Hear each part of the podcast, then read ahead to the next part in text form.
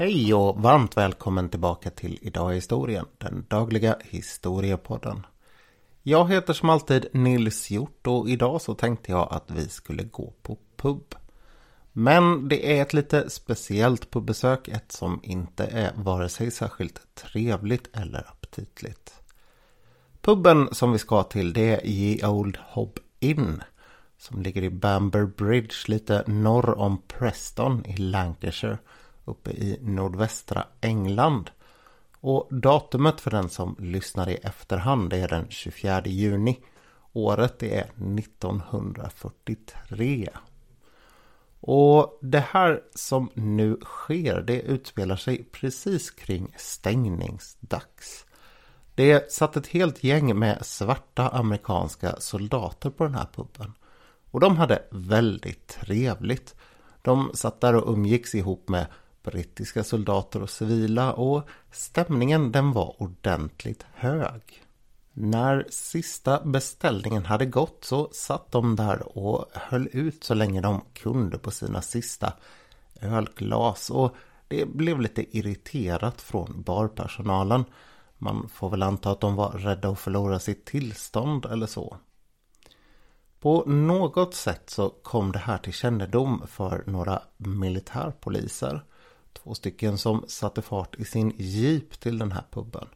Och medan de är på väg dit och de här andra roar sig så tänkte jag att vi skulle ta en liten titt på situationen så som den var i hela England vid den här tiden. Det var en väldigt stor uppladdning av amerikanska soldater i Storbritannien vid den här tiden.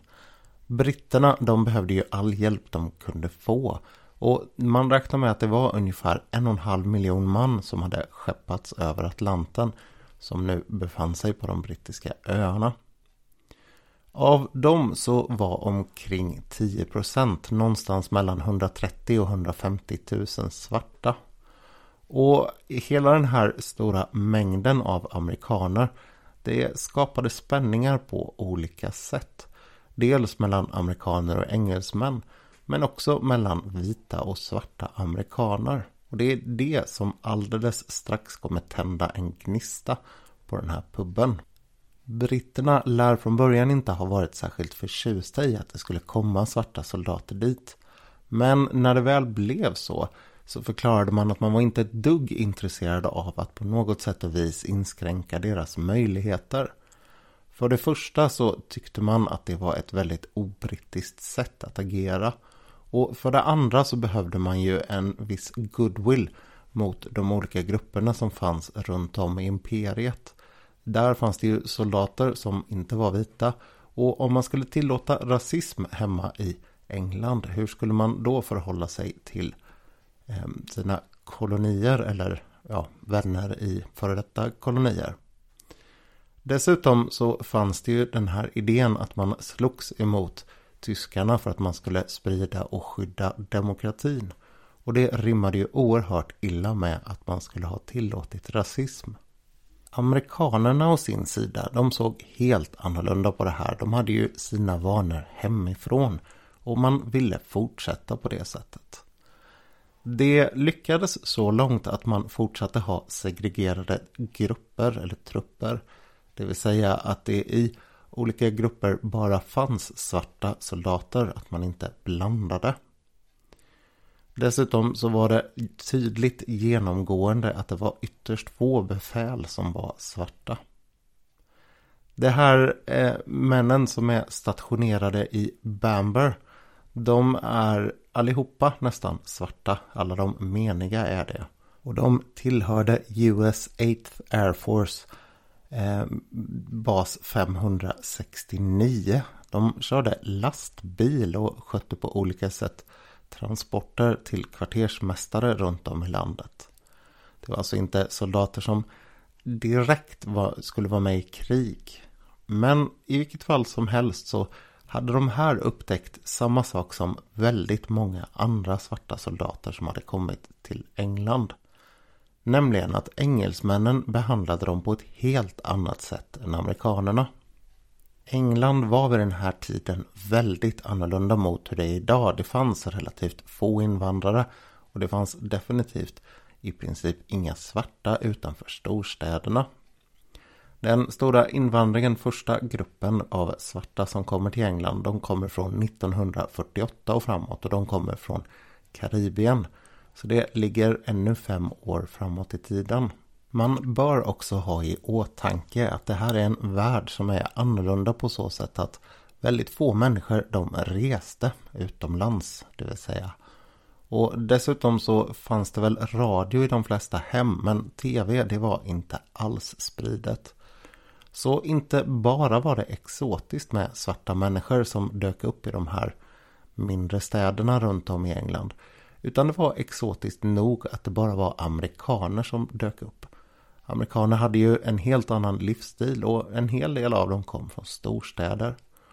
Och det finns en hel del rapporter om hur man tyckte att det var fruktansvärt roligt att få höra om amerikansk kultur och lära sig att dansa jitterbug och sådana här saker. Attityden mot vita amerikaner den var ganska spänd på det sättet att vita amerikaner var ganska arroganta och emellanåt ganska dryga mot britterna. De hade ju en bakgrund där man ofta hade finare bilar och dyrare saker. Helt klart en högre levnadsstandard i USA och det lät man britterna få höra. Tvärtom var det med de svarta. De var väldigt mycket lugnare i sin relation med britterna. Kanske lite osäkra på hur de skulle agera och samtidigt väldigt glada när de blev välkomnade. Och George Orwell han har faktiskt skrivit om det här att det fanns en uppfattning om att det var extra enkelt att umgås med svarta amerikaner för det var de enda som hade hyfs. De brittiska kvinnorna de uppskattade också de svarta amerikanerna därför att det var ingen det här som man brukar kalla för catcalling. Alltså att man eh, ropar flörtiga höll jag på att säga men ja olika påstått uppmuntrande saker till kvinnor när de passerar. Det visste svarta att det kom man inte undan med i USA och då gjorde man inte det mot engelska kvinnor heller vilket var väldigt uppskattat till skillnad då mot de eller många av de vita amerikanernas beteende. Så det fanns en väldigt stor välvilja mot dem och just den här kvällen på Ye Old Hop In i Bamber så var det en hel grupp som hade suttit ihop som jag sa i början.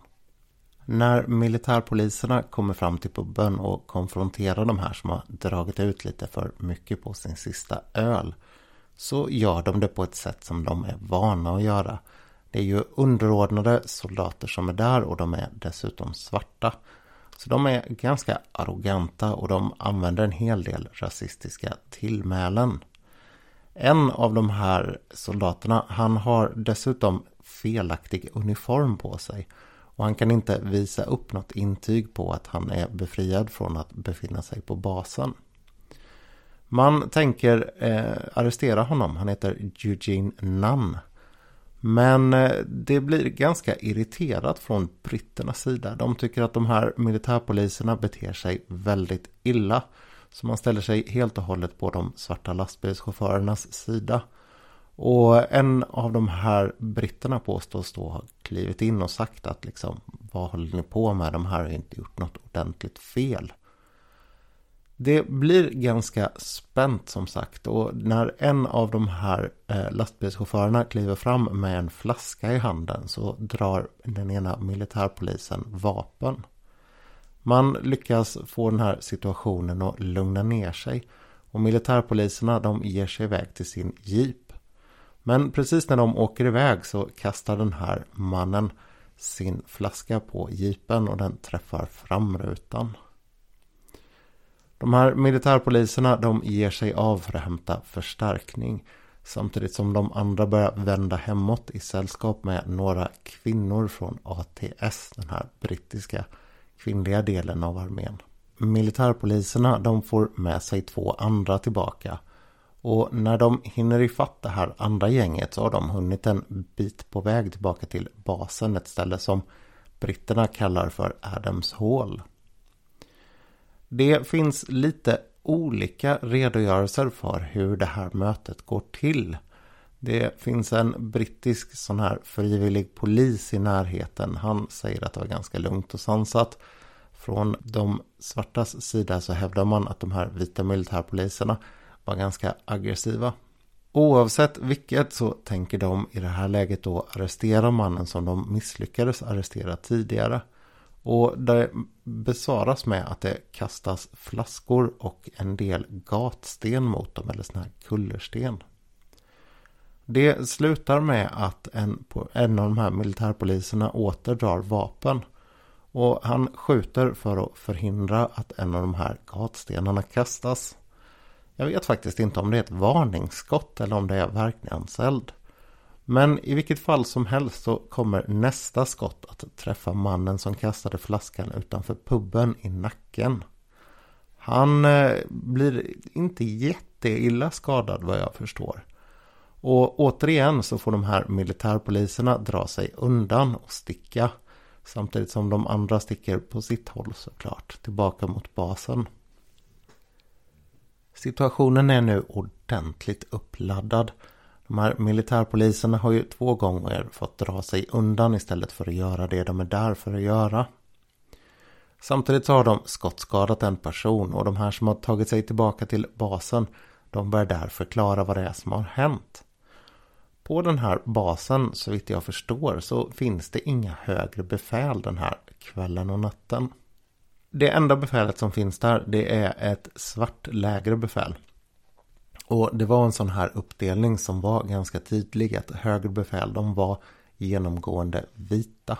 I eh, den här situationen så lyckas den här mannen att lugna ner allting. Det börjar gå ett rykte först om att det är militärpoliser som skjuter svarta i ryggen och som är ute för att skada dem.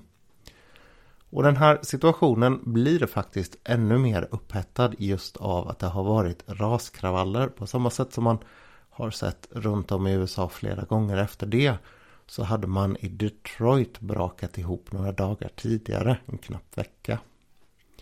Där dödades det uppåt 20 personer av polisen och det var uppenbart att det var väldigt rasistiska poliser som deltog i det här. Det här är ju någonting som man har i bakhuvudet när den här spänningen laddas upp och när man får höra att en av sina kollegor har blivit skottskadad. Och ingenting blir bättre när det framåt 12-tiden, alltså två timmar efter det här första mötet på puben, rullar in en hel del militärpoliser i bilar på Adams Halls område. En av dem har dessutom en ganska stor kulspruta monterad på sig. I det här läget så griper de svarta till vapen. Det är väldigt oorganiserat och det verkar som att det är ganska oklart vad det är man försöker göra. Några av dem de beger sig tillbaka in mot stan och andra de menar att man bara ska försvara sig på basen. I vilket fall som helst så utbryter det alltså skottlossning mellan amerikanska soldater och amerikansk militärpolis. Och det här är någonting då som är i grunden helt och hållet drivet av rasism. En väldigt märklig tillställning kan man tycka. Men dessvärre inte helt ovanlig i England vid den här tiden. Jag ska återkomma till det där alldeles strax. Den här striden den brukar kallas för The Battle of Bamber Bridge. Den pågår i ungefär tre timmar och det kommer faktiskt att dö en man i den här. En svart amerikan som blir skjuten och dör. Annars så verkar det mest ha varit lite småskador. Någon har brutit en käke, någon har brutit en näsa. Och det anges lite olika hur många som blev skadade. Allting från 4 till 7. Sen så lugnar det här ner sig. Det är mörkt och det är, känns väl för de flesta som en ganska märklig strid när man väl har börjat greppa situationen. Så det verkar mest av allt rinna ut i sanden. Efterspelet det blir desto hårdare. Det är två rättegångar. Men man kan egentligen köra av allting på en gång. Det är ett 30-tal svarta amerikaner som ställs inför rätta. De åtalas för allting från ordervägran till vägran att skingra sig. Uppror, upplopp och att man stal vapen. Värst av allt är väl egentligen att de har skjutit mot både militärpolis och officerer. Straffen de fastställs för de som döms, sju stycken frias. Eh, de fastställs till mellan tre månader och 15 år, antingen straffarbete eller fängelse. Och de här människorna de kommer ju också att avskedas dishonorable som det kallas, alltså utan några goda vitsord. Det där är också någonting som ställer till det väldigt mycket för en person civilt i USA. Därför att det räknas som att man har begått ett vanligt brott. Men han som är ordförande i den här rättegången han begär omedelbart nåd och förklarar att det har varit en väldigt udda situation. Det har funnits en hel del ras rasistiskt motiverad eh, ja, spänning i den här situationen. Dessutom så har det varit oerhört dålig disciplin och befälen, officerarna, de har inte skött sina plikter. Det här är någonting man tar till fasta på och ganska fort så sker det en andra rättegång då man sänker straffen för alla inblandade. Ett år senare så tas 15 av de här tillbaka in i tjänst och samtidigt så sänker man straffen för alla andra. Och efter 13 månader så är alla ute igen. Det är ingen som sitter så där länge som 15 år. I ett större perspektiv så får det här också effekten att man ändrar hur befälsordningen är och vilka som är befäl för de här trupperna. Det är dessutom så att man börjar ha grupper eh, bland militärpoliserna där svarta och vita eh, rör sig tillsammans. Just för att det inte ska uppstå sådana här situationer. Och självklart så kritiseras den här rättegången från bägge sidor. De som tycker att det var alldeles för hårt och de som tyckte att det var alldeles för mjuka straff eller snälla straff som utdelas. Det jag sa tidigare om att det eh, var en ganska vanlig företeelse. Det hände någonstans mellan 50 och 100 gånger att det blev sådana här möten mellan vita och svarta amerikaner när de eh, antingen slogs eller sköt på varandra runt om i England under ungefär ett års tid. Det var inte heller bara i Bamber Bridge som det krävde dödsoffer. Och det hände dessutom att det krävde civilas dödsoffer, civila dödsoffer. Någonstans i Berkshire så blev det ett sånt här bråk på en pub också. Och medan de låg och sköt på varandra så lyckades någon av dem att skjuta ihjäl pubägarens hustru. Så det var en ganska hemsk historia det här hur man umgicks över rasgränsen på bortaplan så att säga. Och en hel del av det berodde ju på att man upplevde ett annat samhälle än det man hade hemma. Och det där leder vidare till det kanske mest intressanta kapitlet i det här. Nämligen vad som händer efteråt. Jag har ju tidigare sagt det här att jag tycker det är väldigt tråkigt med liksom själva stridandet i andra världskriget. Men att det är väldigt roligt när man ser på all effekt det har på andra saker. Och just i det här fallet så har det den effekten att de här 130 till 150 000 svarta som sen återvänder hem till största delen till eh, USA. De har ju sett ett samhälle som fungerar på ett helt annat sätt än vad de har varit vana vid. De har sett en möjlighet att samexistera och att umgås över rasgränser som de bara hade kunnat drömma om i de flesta fall. Och det är en hel del historiker som påpekar att det här är en ganska viktig del i stegen mot den här medborgarrättsrörelsen. Fascinerande, inte sant? Tack så mycket för att du har lyssnat idag. Tipsa gärna dina vänner om den här podden och om någon vill nå mig så går det antingen att göra på Nils Hjort. Nej, det gör det inte alls. Nils at nhjort.se eller bara skriv ett meddelande på Instagram, Instagramkontot för det här. För den här podden, det är bara idag i historien som ett ord ihopskrivet. Jag hoppas att vi hörs igen imorgon och tills dess, allt gott.